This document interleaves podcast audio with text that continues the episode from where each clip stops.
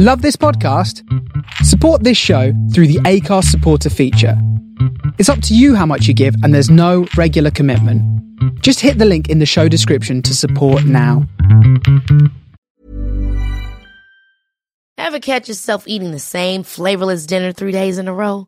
Dreaming of something better? Well, HelloFresh is your guilt free dream come true, baby. It's me, Keke Palmer.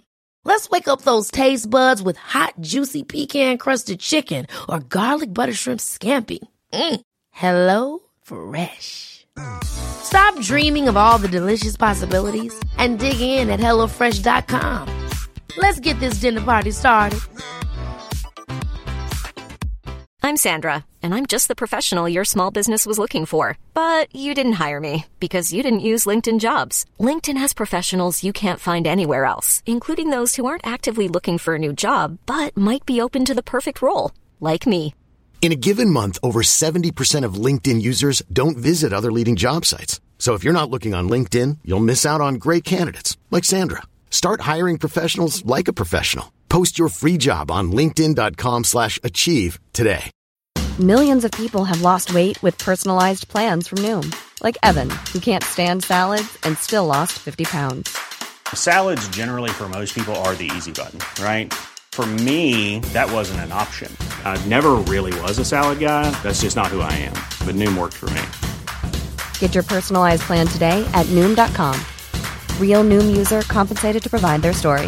In four weeks, the typical Noom user can expect to lose one to two pounds per week. Individual results may vary.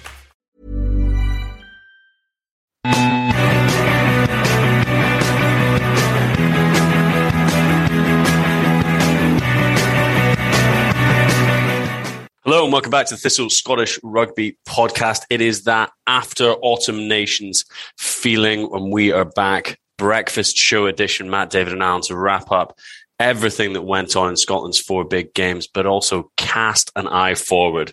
Looking forward to the state of the nation ahead of the Six Nations, which will be with us in a mere, I think it's like 68 days or something like that until we take on England at Murrayfield. So something very much to look forward to once we get the trifling matter of Christmas and the 1872 Cup out of the way. Alan, have you got your triple caramel foam latte ready to go this morning? No, I've decided to sort of um, push myself and follow follow Matt's lead and go for sort of the, the, the black coffee. And I'm not going to lie, I'm hating it. no, no one enjoys it in the first place. You've got to sort of wean yourself onto it. I think. You're just sitting there drinking black coffee, thinking, like, cursing the people that invented coffee and being like, had you guys not heard of Terry's chocolate orange when you did this? like, what the hell? but I imagine there's like levels. It's just like Nescafe with hot boiling water in a mug isn't the nicest thing in the world, is it? Yeah, you, have got to you've got to sort of um, put a bit of milk in that guy. Some yeah, sugar maybe. Yeah, you really got to take take the ed- take the edge off that. Um, Matt, how, how are you doing? You having your dry granola, just starting the day in that, in that sort of manner in which you enjoy? Yeah, you know me, uh, cold shower, black coffee, that kind of thing. Um, did you see? Speaking of 1872 Cup, did you see the promo video that uh, Edinburgh launched yesterday about it? Um, Is it the one that had lots of like? It was like fast cut and like word, yeah. like single words. Yeah, yeah. It, it was some really great marketing copy. It was like thing. friends, beers, rugby, enthusiasm, noise. It, it said, um, "This is not just a derby. This is bigger than all of us." bigger than all of us. Yeah, that's literally what it said, which I thought was amazing. That's incredible. It's also like the exact definition of a derby. Yeah. Was there any here I was, here I was thinking that you know climate change was the big thing that we all needed to, that was bigger than all of us, when actually it was the 1872 Cup. You don't hear politicians talking about it as much, though. I know I they really should. I did um, see Sturgeon threw out a message to Hoggy though. Did she? Yeah, yeah, yeah. She was like, "Congratulations on um, becoming like top try scorer in Scottish rugby history." Sturgeon loves Scottish rugby. She does. That photo of her um, drinking out of the Calcutta Cup is class. Oh yeah. It's like yeah. it's like Dave D- Dave Denton and like Budgie Smugglers standing next to her. It's quite funny. Um, well, we can save a little bit of that um, Six Nations in 1872 chat. There's going to be plenty of time to cover that in the weeks and months to come. We've got a little bit of news back to the sort of the normal running order after a few weeks of just looking at um, team selections and looking forward to games. Some big news in the world in world rugby with the change to player eligibility rules, which has been designed to allow largely Pacific Islanders who have been capped by New Zealand, England, Australia in the large to go back and play for their home countries, Fiji, Samoa, and Tonga in the large. But it might allow, or it, it does allow, um, others to switch their international eligibility, provided that they've not played international rugby for three years. So, Alan, why don't you give us a bit of a, a bit of a view on on this? And do you reckon we're going to see any rogue Scottish players coming up in the next few years? Well, I think because I think when most people sort of initially discussed this, they they were looking at it through the lens of essentially t- players that have played for tier one countries sort of dropping down and playing for tier two. But uh, as we sort of we discussed sort of off the pod, it, it feels like that is just too difficult a system to have in place because it's actually quite hard to put in like a set of like guardrails which say this is definitively a tier one country and this is definitively a tier two country. And then if you sort of use the rankings, if countries like Fiji end up kind of going up the rankings after getting kind of a couple of their players, it then means players can't sort of drop down to drop down to play for them. So I actually, I thought it was quite likely that if the rules were brought in place, that it would be this sort of all, all the same for all for everyone. But um, but yeah, I imagine I wonder how sort of prepped sort of the the Jim Mallinder sort of um, broader performance team was, and whether they've kind of got a list of players that they had sort of mapped out that you know couldn't currently play for them. But Does now, it make a signing like of a guy like Jack Dempsey look more, you know, oh, more planned than perhaps we thought it was at the time? Because I think he played his last fixture for Australia in 2018. So late 2019. Late 2019. So actually, he will be. I think autumn internationals. Autumn 20, international next year. Ne- next year, he will be eligible. I mean, th- th- you could see that that could be something that obviously not written into his contract, but they could say, look, you know that the discussions are ongoing at World Rugby. This could be a thing that you know entices him north of the to the northern hemisphere. Hundred percent. I imagine you know it was part of us Scotland's sort of consideration process. I can't imagine it was sort of the, the, defining factor, but ultimately, you know, it's a sort of cherry on top of what is potentially kind of a, a risky signing for Glasgow, right? Um, and he kind of seems to be sort of probably the the main um, player that people are sort of identifying as who under the previous system couldn't have played for Scotland, but now, as I said, coming into sort of autumn internationals 2022, I think potentially in the back row after this sort of awesome series, it feels like it not, would be the worst thing to have a little bit more depth, especially kind of players that can sort of carry the ball. So I, you know, I imagine Scotland will very quickly be sort of putting a proposition in front of Jack Dempsey that says says we want to give you your first cap next year. How, how, does it sit with how does it sit with you, Matt? It, um, there's obviously been huge discussions throughout this autumn nations, but also over the last few years about you know, does residency laws sort of undermine the idea of nationality? And now World Rugby seems to have brought in a situation where you could play for Scotland in 2023 and then say you were English or Welsh or you had another split nationality at the next World Cup, you could just switch switch your allegiances. Yeah, I think that side of things is is quite strange. And um, Alan, you were talking about the idea of having a sort of four year uh, grace period whereby you, you couldn't switch in between World Cups. You couldn't play for one country in a World Cup and then play for another one in the next one, uh, which I think is quite reasonable. Um, I mean, I, th- I think the system, I think the idea behind it is is pretty good. I think that it's obviously aimed at maybe ma- mainly Pacific Islanders, for instance, who've played one or two games for New Zealand and then haven't played again. Um, and I think that clearly someone like Charles Piutau wants to play for Tonga. Um, and I think the fact he's not been allowed to, you know, I, I don't see a problem with that. But, but then I do look at that. We talked about the other week, potential Tonga team that Scotland could play in their World Cup.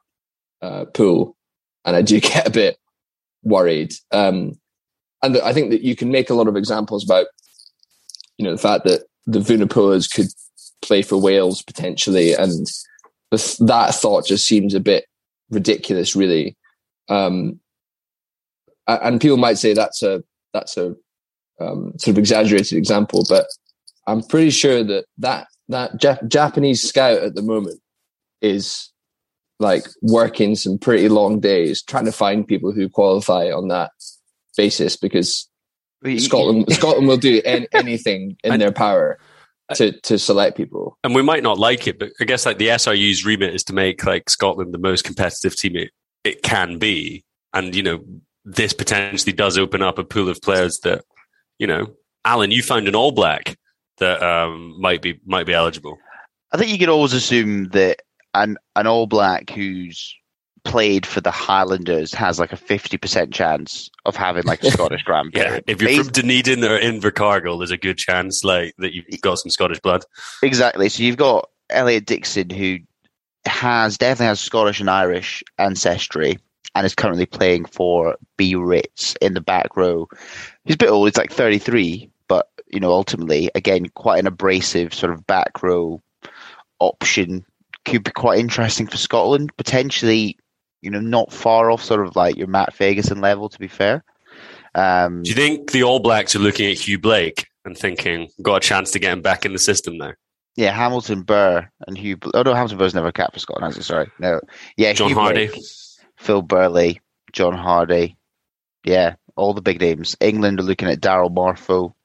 Yeah, they'd be they'd be mad not to. Imagine Eddie just did that troll and and and called up Darryl Marfo. It, I think it would be sort of like the pod's greatest moment.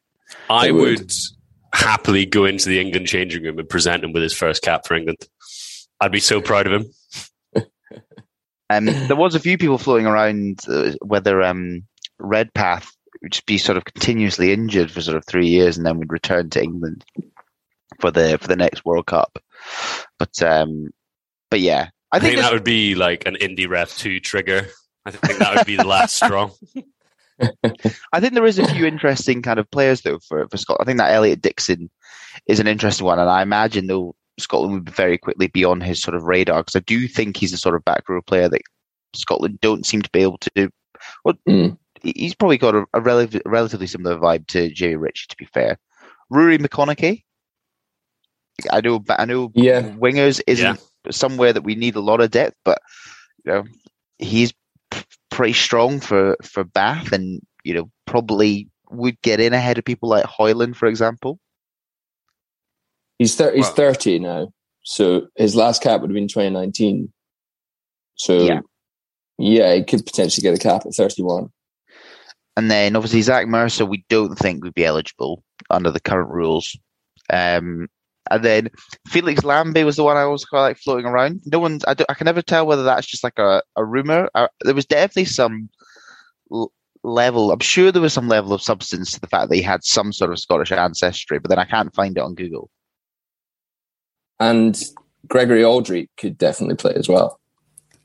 I, I, I, don't, I, I thought Gregory Alldritt fell into the Zach Mercer camp where oh, did he? he lived in Scotland for a period of time, uh, but ultimately wasn't born to either Scottish um, family and wasn't born in Scotland.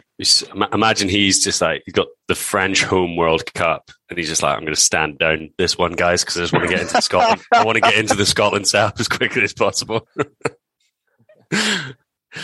yeah, I mean, I think we're, we're kind of talking, and I guess it's, it's, it's a little bit laughable. It, it feels on the one hand that you know the move's been made to make the Pacific Islands like more sort of to make the most of the talent that they have, and there are undoubtedly cases that people have played one cap and now they want to return, and it's good for that sort of side of the game. But these potentially far fetched options where people can sort of play for two countries is, is uh, I don't know. It feels like it feels a little bit rushed, and I think Alan, at least your four year four or five year. Why don't they just match the res- the new residency rule to it? Would make more sense to me.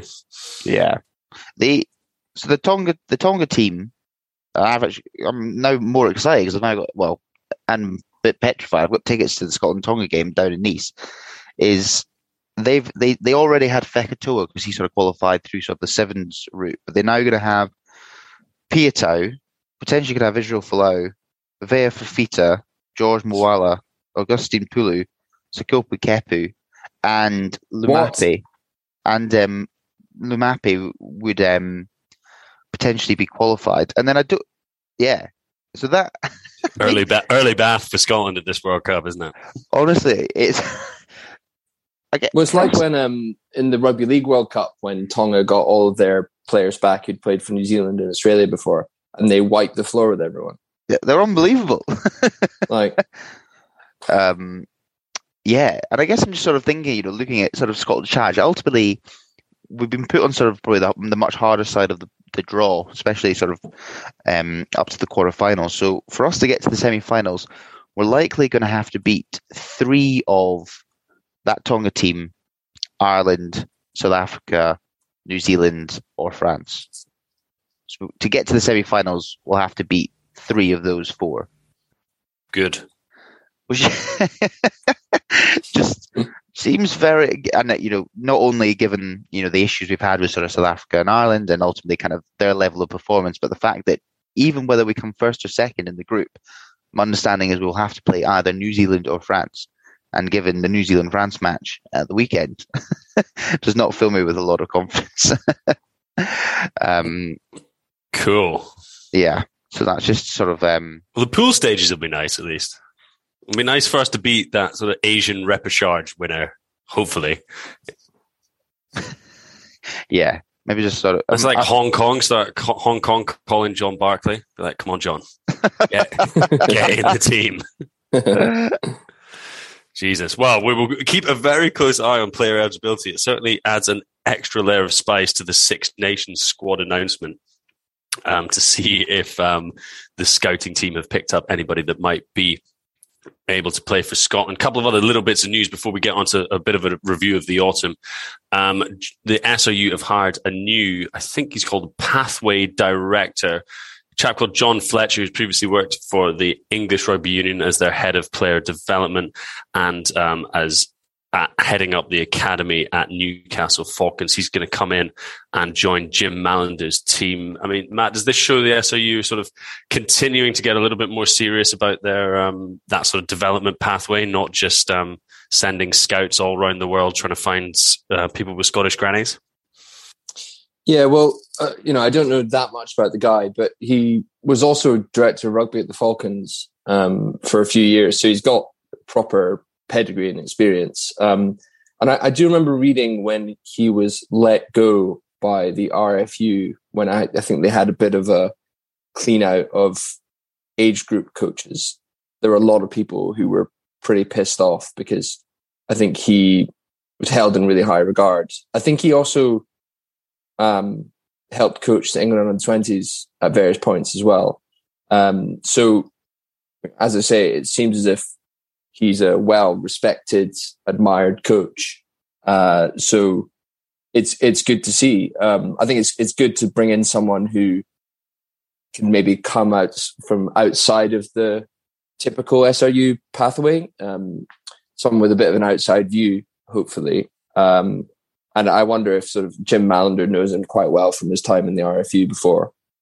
I think I think the general consensus is a lot of the the players were very sort of fond of fond of him, and actually all thought he was a pretty incredible coach. I think a lot of them actually quite pissed off when when he got let go. People mm. like George Ford and, and Owen Farrell.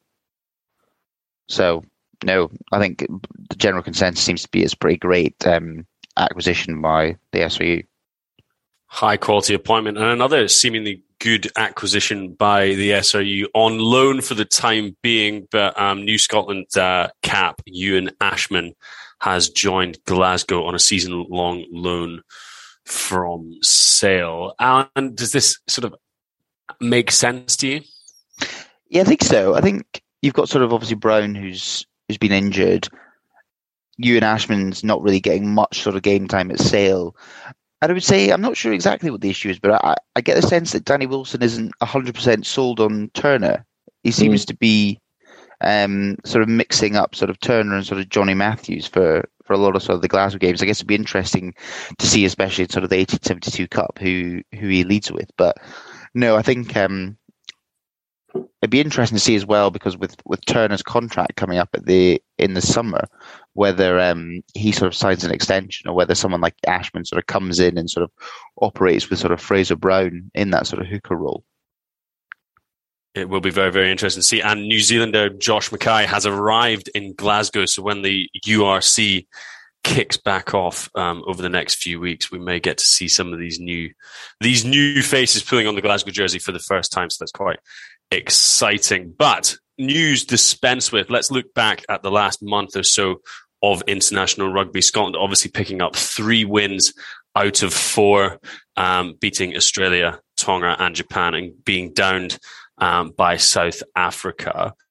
Matt, I'll come to you first. Why don't you give us your sort of uh, your sort of high level summary of how how you think Scotland's autumn went? Well, I think if at the start someone had offered us three wins out of four, we would have taken that with with both hands. But there there does seem to be a bit of a a sense of disappointment around the performances that actually went in. Um, I think that let's Tonga was a good exercise in in bringing in new players, and I think that those young debutants did really well. But it was a bit of a training run. Australia, to be fair, we managed to find a way to win um, without playing that well, making a lot of mistakes. South Africa, once again, pretty inaccurate, and Japan was similarly scrappy. So yeah, I suppose it's a positive that we managed to get those that amount of wins without playing that well. But I still think there's quite a few questions that need to be answered, um, particularly around what we're trying to do in attack, whether we've got the right players in that midfield. Uh, yeah, so so I, I, as I say, I think there's still some areas that are a bit unclear. Alan, what do you reckon? Yeah, sort of broadly the same. I think you know ultimately can't can't be too unhappy with sort of three or four, but I think there's a lot of things that I was sort of hoping to see kind of a development on that have either not improved or potentially sort of gone backwards. So I think the first one that I always think Scotland potentially should be sort of like the best in the sort of tier one countries, just given the level of game time we have together, is like lineouts or like just general sort of set piece. And I just think we still can't seem to kind of quite nail it as a team. And I think, you know, ultimately when these majority of players play together, when Scotland players probably get the most time together of any of the top nations, it feels like, specifically the line out, should be something that we are absolutely nailing. I think it's just deeply frustrating that in a couple of sort of the key moments, especially in that South Africa game, that, that is an area where it sort of failed.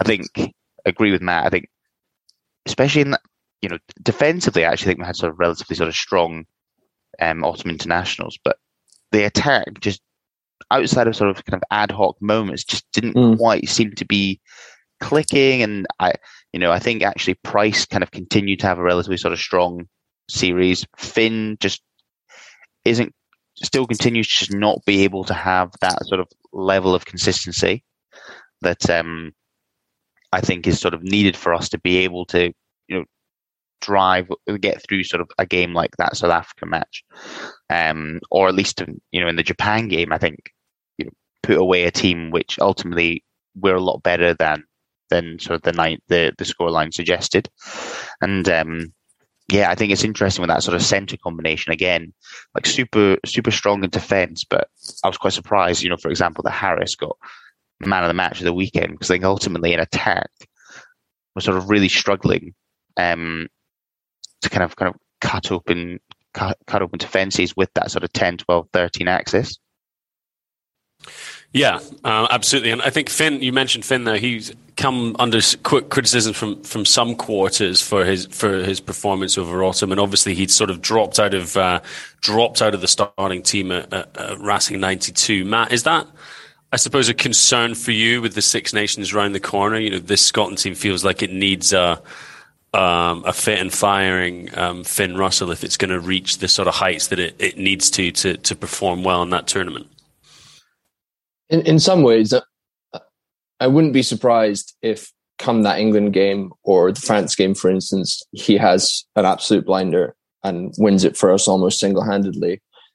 But and people will make the argument that you can't um, you, have got to take the good with the bad with him and he he won't do these amazing things unless he's constantly trying them and they won't constantly come off which i i do understand but i think at the same time as alan said that consistency isn't there. And you know it's it's a matter of decision making i suppose rather than um you know the, the the execution of it. It's it's knowing when these things are on and when these things aren't. And I think that in in the series, particularly against South Africa, maybe you know a, a lot of the sort of kicks from hands when it wasn't really on um, put us under a lot of pressure, uh, and we, we know that when we play against you know an Ireland or even a Wales, sometimes like it's it's that those pressure games that we can't quite seem to to handle. I mean, I, I just wonder if he if he looks up and sees who he has in his midfield, and he knows that they're great defensively, but he doesn't really see someone with another playmaking option, like Cam Redpath, for instance. And that's when he starts to try and do it all by himself. Do you think the pack across the autumn series gave him a good enough platform? Yeah, possi- possibly not. Um, I mean, to, to, be fair, if you think of like the South Africa game or something, the amount of penalties we were given at the, at the breakdown, um, and I think just I think one of the most disappointing things about the autumn was just our inability to build attack. We we hardly went through the phases at all, and almost as you were saying, Alan, our tries came out of speculative individual bits of of brilliance. Um, so you know, maybe, and I think some of that isn't just the forwards, because I think it's general inaccuracy, a lot of handling errors, but potentially, yeah, it, if the forwards aren't giving you that ball, it's difficult to to build phases. I guess the the slightly more sort of positive um, view is the number of caps that were sort of given out without without probably disrupting the team sort of too much. You know, just kind of like having that level of that number of players coming in. I've actually I've stolen from um, on top of the moon some the, the 15 players across 2021 who have been capped by Scotland, which is the the highest since like 1947. And uh, wonder if we play a little quiz, see if you you can both knock out all 15 players from uh, the 2021 season.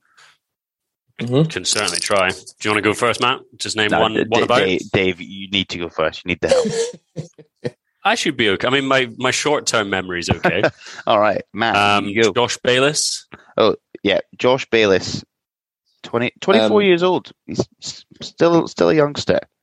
And he's he was a good guy to add to the mix. He was, he was, he was a good addition to the mix. And uh, Jamie Hodgson. Jamie Hodgson is correct. Rufus McLean. Correct. 21. Marshall Sykes. Correct. Also 21. Big, big boy for 21. Such a big boy. I hadn't realized. I thought he was like 23, 24. Um, Pierre Schoeman. Correct. Also probably had a slightly yep. above average. Yeah. That good I would than I was expecting. He's, he's a good, good, addition. Yeah. Uh, Ewan Ashman. Ewan Ashman is correct. Another good addition. Um, who's that Welsh lad? Javan Sebastian. Ever catch yourself eating the same flavorless dinner three days in a row? Dreaming of something better? Well, HelloFresh is your guilt-free dream come true, baby. It's me, Keke Palmer. Let's wake up those taste buds with hot, juicy pecan-crusted chicken or garlic butter shrimp scampi. Mm. Hello Fresh. Stop dreaming of all the delicious possibilities and dig in at HelloFresh.com. Let's get this dinner party started.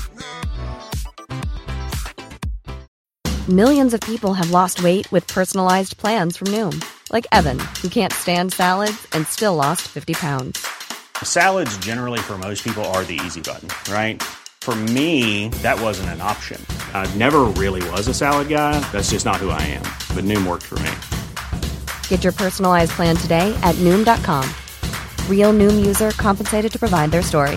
In four weeks, the typical Noom user can expect to lose one to two pounds per week. Individual results may vary.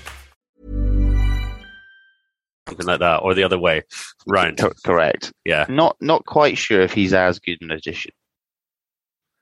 I think he fits the bill of like he's Remains big to enough seen. to stand up a scrum. Yeah, he's yeah, hundred percent. If if we hadn't had Javan, it was Gordy Reid who was getting shipped in. Yes. Starting for Gordon Wasps. Reid, yeah, once again playing for Wasps. That Um, wasn't like the Premiership Cup at the weekend, though, wasn't it? yeah, yeah. Um, Chi Pilotu. Tuipulotu. Again, twenty four. I, I didn't really realise how young he was. Um, right, I'm probably beginning to to struggle. Seven No. left from the whole of twenty twenty one. Seven. Seven. Remember that includes Oh, Six Cameron Nations. Yeah, Redpath. Correct. Um, Scott Steele. No, Scott Steele is incorrect. Really? Yeah, he played got, 2020. he got capped. Ah. He hundred percent came off the bench for Scotland in the um, In the autumn. against, in the autumn in twenty twenty. Sort of the sad, Italy. the sad autumn 2020. uh, He's got a try Wales. at the weekend for Quins, assisted by Huw Jones. Yes, Huw Jones actually looked like he was playing quite well. To be fair, Yeah, I did. um, right, Dave, five four to you, and you've got you've Jamie Dobie. Oh, Dobie is correct. That was going to be mine. I think I'm struggling now. You went for a little bit more of an artisan pick for your scrum half choice. I was quite, I was quite pleased with it as well. Like a hipster. Yeah. yeah. Um, We got Matt. I'm just thinking. I've actually got another one. So Dave, it's on to you. Who have you Yeah, I don't know. Dylan Richardson. Dylan Richardson nice. is correct. Seven four to Dave with four left. you got three forwards and one back. I'll Three forwards and one open up back. to the floor. Christ. Um, There's one key one from the Six Nations. Duhan. No, No, he was I'm- the autumn like- as well, my, wasn't he? My years are mixed up. That's COVID for you. Yeah, I know. One key one from the autumn. The Yeah. forward or the back are they no, key? From, key key one from the Six Nations.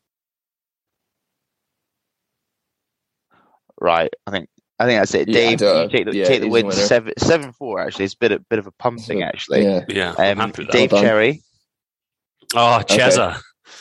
uh, Alex Craig, Luke Oh. Crosbie, and then the back Crosbie. was Ross Thompson. Ah, Of course. I mean, yeah. you would say on balance, though, that most of those players you can see going on and getting more Scotland caps. Yeah. No, you know, actually, when you well, as you sort of went through that list and just actually looking at sort of the age profile and, and probably sort of how a lot of them performed across both kind of the Six Nations and the Autumn Internationals, it actually does fill you with a lot of enthusiasm.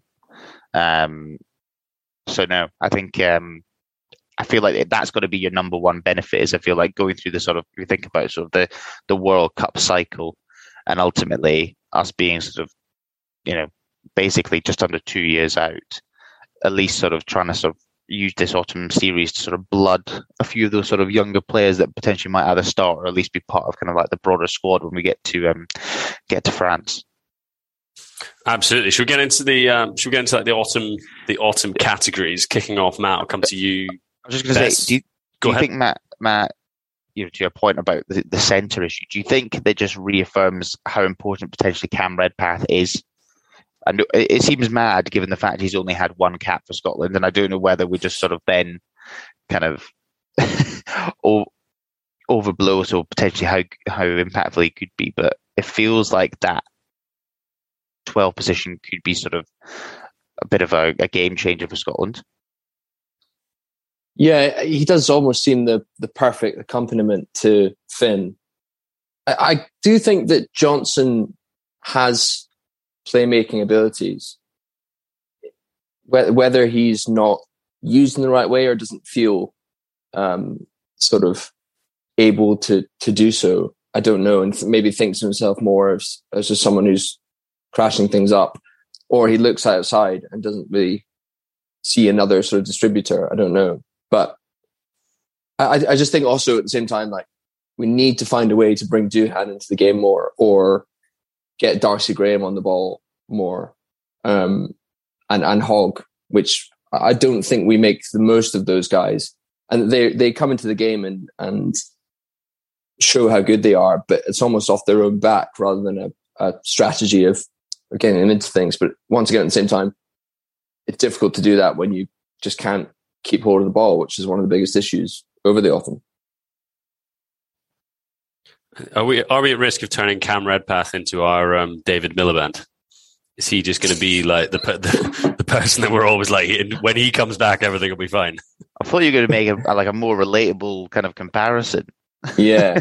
oh, sorry. Is my new is my new Labour um, my new Labour comparison not not worthy? I just thought you were going to be like a Tuilagi or something. yeah, I think I think after you know I like 150 it. episodes, it's established that I don't know that much about rugby. So you know, I've got to pull pull from what I know. I like it. It's good. yeah, fair. Um, Matt, why don't you come in with a nomination for best player of the autumn for for Scotland then? I, I think possibly Schoeman could be the best player. Um, I think that we Interesting. I think we we know. I think Duhan, Hogg at points, Ritchie at points, Price, all had good autumns, but I don't think that was a huge surprise. And I think that Schoeman coming in at loosehead, a position where we've maybe struggled a little bit in recent years. I mean, maybe sh- shown no better by the fact that we've had to have Gordy Reid coming in to the Scotland camp. Um, no offense to him, but I think he showed up well. I even think he showed up well against South Africa, um, which is a big test for him. And yeah, he just adds a another option in a position that really needed some depth. So I think he could be a contender. I can just hear the Duhan lobby on Twitter just getting so angry at you, not put, not putting him as an absolute shoe in. Alan, are you uh, who would, who are you putting forward? I think there's broadly no particular sort of standout um, players. I think there was kind of a lot of players that had sort of specific um, games. I think Price was like very solid Yeah, across sort of the majority of the series. I think his like box kicks continue to be like basically on the money every time, which is just such a great weapon, especially when you got Duhan like absolutely charging down the wing. Must be like the worst thing in the world. the worst sight in world rugby. Oh my Yeah. god, it'd be absolutely horrific. But yeah, I think Du I think Duhan had good had good had a good um si- bottom series, and then I think probably just like I don't know Ritchie. I was going to say Ritchie and, and Watson, and I feel like they both at the same time had a really strong series, but probably didn't quite elevate they or sort of elevate the game. Maybe it's just again sort of zeroing in on that South Africa match where where ultimately that's kind of the standard that I think they both and it's obviously a little bit different for Watson because he, he only plays sort of 30 minutes. But for someone like Ritchie, I feel like that South Africa game is ultimately the standard that he's going to be reaching. And I think he probably a little bit was sort of outperformed around the breakdown versus Hmm. a lot of those sort of South African forwards. Yeah, I mean, I think But- in terms of um, pure world class moments, I think Duhan Mm. had more than any other player for Scotland.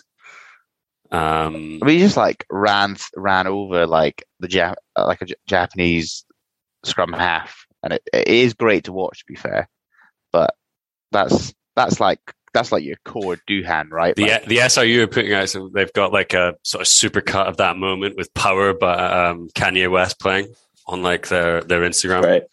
Just like pure pure content. Everything Um, is I content, suppose- and I think Duhan is you know he was more world class content than anyone else. He also did play very well against South Africa, I thought, which is good to see. That I run he- from like our own five meter line when we were really under the cosh was like incredible. And ultimately, that first Hogg try, and he actually both Hogg tries wouldn't have happened without him. And I think he could have easily had a bit of a post Lions hangover, and it didn't seem to affect him against South Africa. So, yeah, I, I think he was really good, but it's it's just the fact that we we already knew how effective he can be. and he scored what eight, six tries in eight games across 2021. Imagine if he'd had like a few sort of like you know like Euro if he if he'd be played against like Georgia and Romania, probably could have like tapped up to about like twelve. Yeah. Do you think Hoggy's like shit? I need to keep going because like Duhan, if he keeps if Duhan gets sort of like five or six years of Scotland under his belt, he's got a good chance of already taking my uh my title. I did see that this year Duhan scored eight tries, and in 2010 Scotland as a collective scored five tries across the whole season. Really? It's just like was it Tony Stanger that um Hogg took over from? Yeah. He must have just been loving like the early 2000s, the t- early 2010s when we just weren't when we weren't scoring tries. He's like that is an unassailable record. But also, um, Darcy Graham's got a really good score rate. He's Yeah. he's one and two, I think. He's on ten or eleven or so. He doesn't start as much, but I think George Horn's got like an offensive Scotland scoring rate as, as well. Yeah. But he does what that is what he does. But wh- why don't we just why don't we give it give best player to Duhan with some honourable mentions um, to to Schoeman and to Ali Price, who I absolutely agree has sort of maintained that sort of high quality form that he picked up and the confidence that he got from the Lions experience. What about like a best a best moment, like an individual individual moment? I think sort of nominees. I think Hoggy breaking that um, breaking that record. Maybe some of those Duhan moments against uh, South Africa. But Alan, have you got anything to chuck into the chuck into the mix? It's not not an individual moment, but I think first 15 minutes against South Africa, Scottish Yeah. D in the sort of 22, and just sort of like being able to sort of hold back sort of wave after wave of like Etzebeth and um, sort of Kolisi, etc. I think was just like a really at the time. I know we obviously ended up going on to sort of lose that match, but I think showed sort of an increased level of sort of grit and um, abrasiveness that potentially the sort of Scotland pack didn't have even sort of two years ago. And I think ultimately, sort of, if we and, and again that was with a pack that was missing sort of four or five sort of first first team sort of um, players. So I think Yeah. you know, looking at defence across the whole of the autumn series, I feel like the sort of good news story that came out of sort of the Six Nations of just kind of that improvement in defence for Scotland has sort of carried over. And I think ultimately the kind of big question for Tooney is how can we maintain that level of of defence, but kind of bring our attacking game kind of back up to kind of what it what it hmm. has been over the last sort of two years.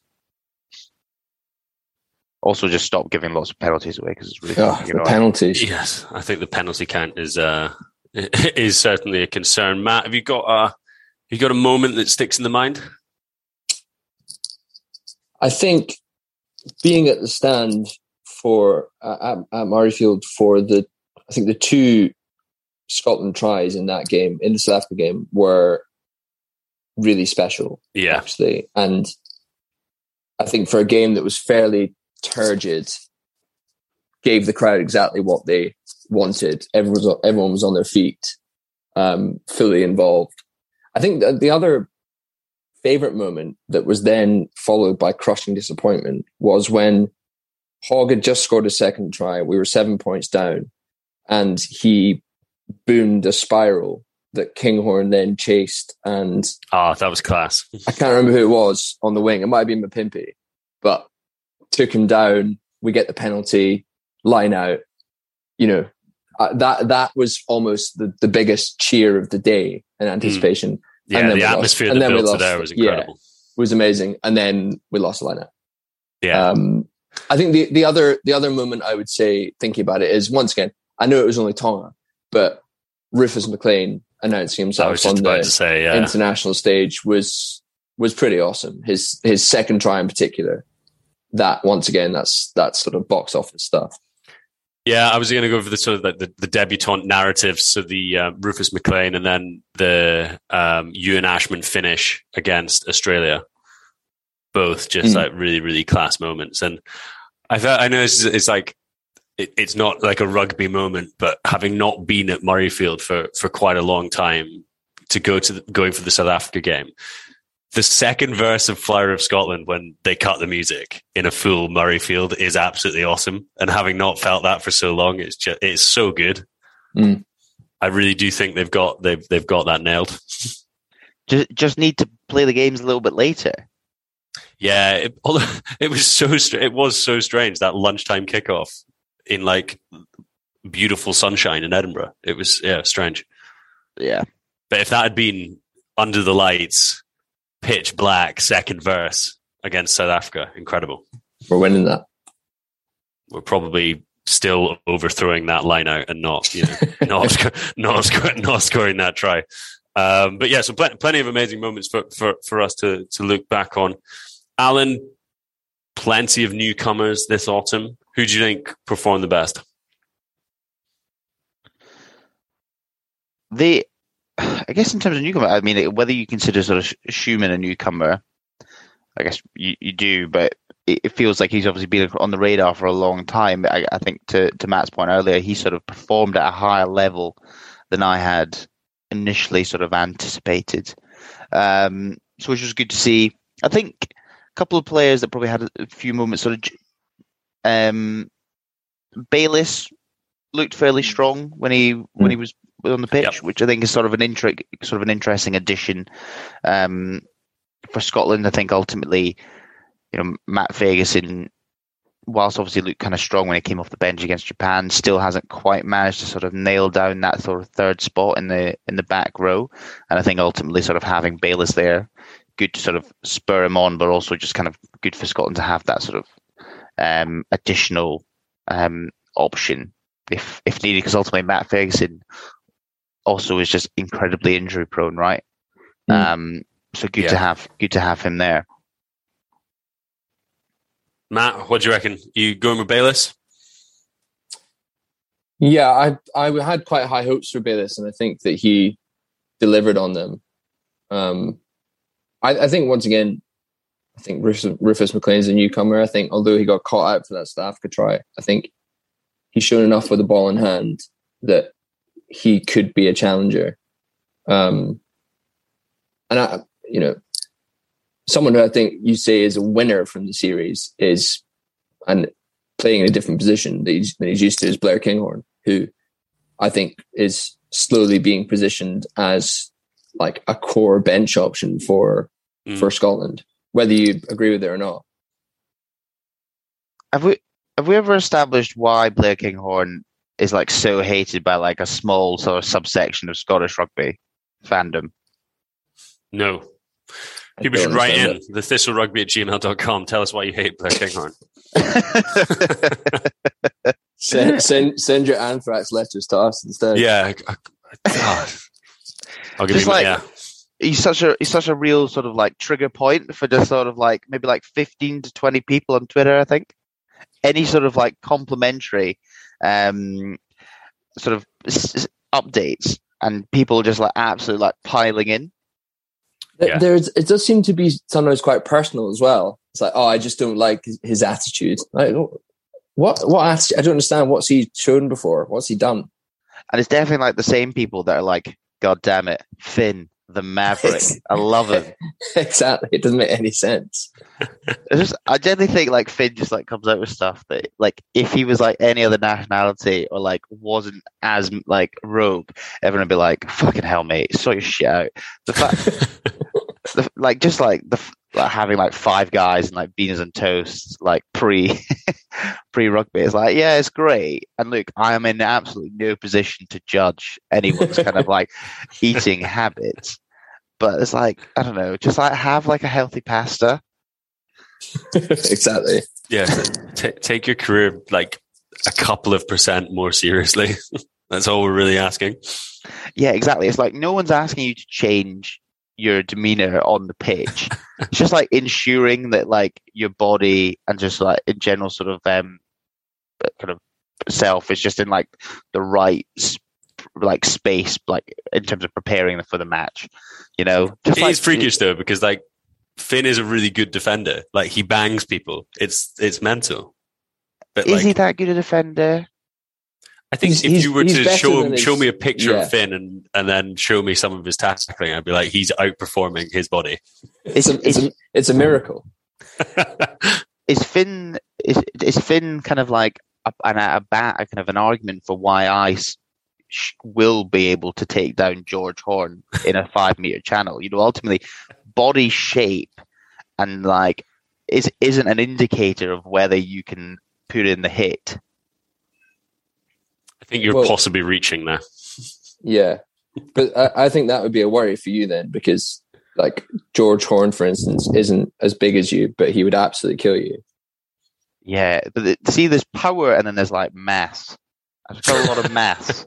Yeah, but when your mass is backed up by zero power, that's you can deal you can deal with that. you know? I think you would just have to time your sort of like uh, Terry's chocolate orange hot chocolate. So just like you're getting a huge energy rush just before George Horn's coming down a five meter channel at you. That's. I want to. I Like that's your spinach. That's your Popeye equivalent of spinach. Is just like a massive like iced latte. yeah. Um, another shout for best newcomer, Matt. Pint cans of Tennent's available at Murrayfield. Yeah, it's a really nice touch. Makes everyone's life a lot easier as well. I think they should have, you know, at the Stadio Olimpico, they have the people who walk up and down the steps with the oh, so good with big the- bags of ice buckets, literally, yeah. like rucksacks of cans. That's that's the next step for Murrayfield. Although it might be complete carnage. That is the worst bit, I think, of the, the match day experience. And I guess it's not their fault, but like people getting up in between, like not at half time, but like going and getting drinks like while the games are still on. I get I've, that's a real pet peeve of mine, which would be solved by your your your sort of people Yeah. selling stuff in the stadium. The, It- the only been a- other the, the downside to bringing cans in, uh, sorry, to ha- allowing cans is it's very easy to then bring cans in yourself out with the stadium, which I may or may not have done for the South Africa game. Jesus, Jesus Christ, mate. I don't think I was the only one. I'm going to refer you to Police Scotland. I feel like it's been a good autumn series for cans of Tennent's, but not a good autumn series for general drinking at rugby matches. Yeah, I, I do think that guy throwing up on the kid at Wales is is pretty poor. It's- it's- yeah, Yeah, not great. There's not a lot of ways around that. Um, well, that's sort of best best newcomer. Um, one eye on the time here, fellas. This is the breakfast show. We've got jobs to go to, and I think Alan, you're is your child just lying sort of unlooked after in a door next door? um, you know, thankfully Ash's meeting got cancelled. So, but I have just been like, my basic Freya's been crying this whole call. And I'm just like hiding in like a side room, It's like not hoping this Ashley, pod just sort of Ashley is a saint. yeah, hundred percent. Uh, and we thank you know the Scottish Rugby Public thanks thanks her for for her de- her dedication. Um, why don't we then look ahead to what we've learned, obviously throughout the autumn? How does this play out in the Six Nations? It feels to me that it was pretty good, but if you look at France, if you look at England, if you look at Ireland, you know, Matt, those teams have made a huge leap forward in terms of their quality, and you know, perhaps it's going to be sort of same old, same old for Scotland come February. Yeah, I mean, famous last words. I still don't think that England team is as good as that South Africa game shows. Um, I still think that Scotland obviously have have beaten them in recent games and won't be sort of too worried about taking them on. Um, I, Ireland is the one that I just if if they can select that same basically Leinster side plus three or four really good players away from home, that's what I worry about. And although France have obviously just beat New Zealand and are in a very good place, like we still do very well against them. Um, Yeah. So especially at home as well. yeah, yeah, exactly. So part part of me is not that. Yeah, I mean it's going to be bloody tough, but I think if we can get back, um, Gray Cummings is fit, and we don't have too many other injuries, like we've got a pretty settled side. And ultimately, if we can't do something with that side, which is, as a few people have said, like a, a bit of a once in a generation team, then you know what what else can we do really? Alan, do you share Matt's optimism or kind of like cautious optimism? Yeah, I'm not sure. I sort of increasingly think that last year was the Six Nations, or this year was the Six Nations that got away. That was Mm. that was that Yeah. was our time to um, that bloody Welsh game. and then obviously we were still in it against Ireland. There was an opportunity there that ultimately we haven't had since um, 1999, which yeah, deeply frustrating. And I, I guess, yeah, I'm, I'm just wondering whether you're going to find a hot. I think we'll beat one of England and France at home, but I just don't see a scenario which we sort of probably beat both of them.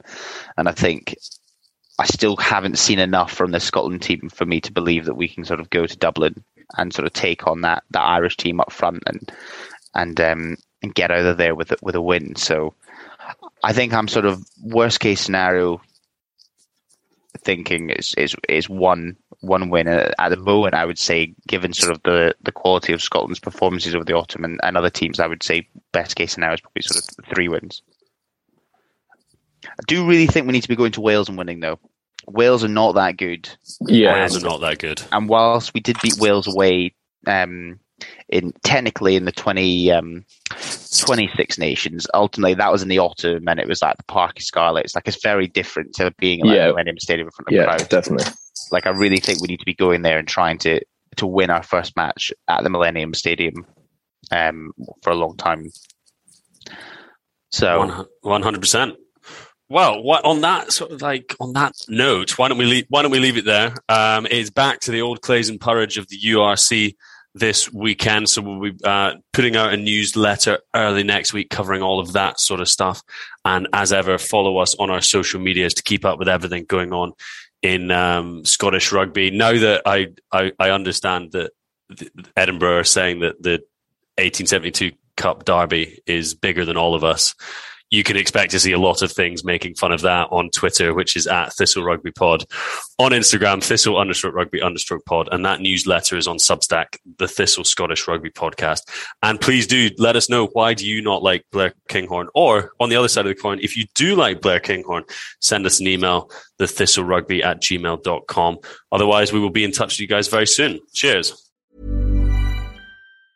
Ever catch yourself eating the same flavorless dinner three days in a row?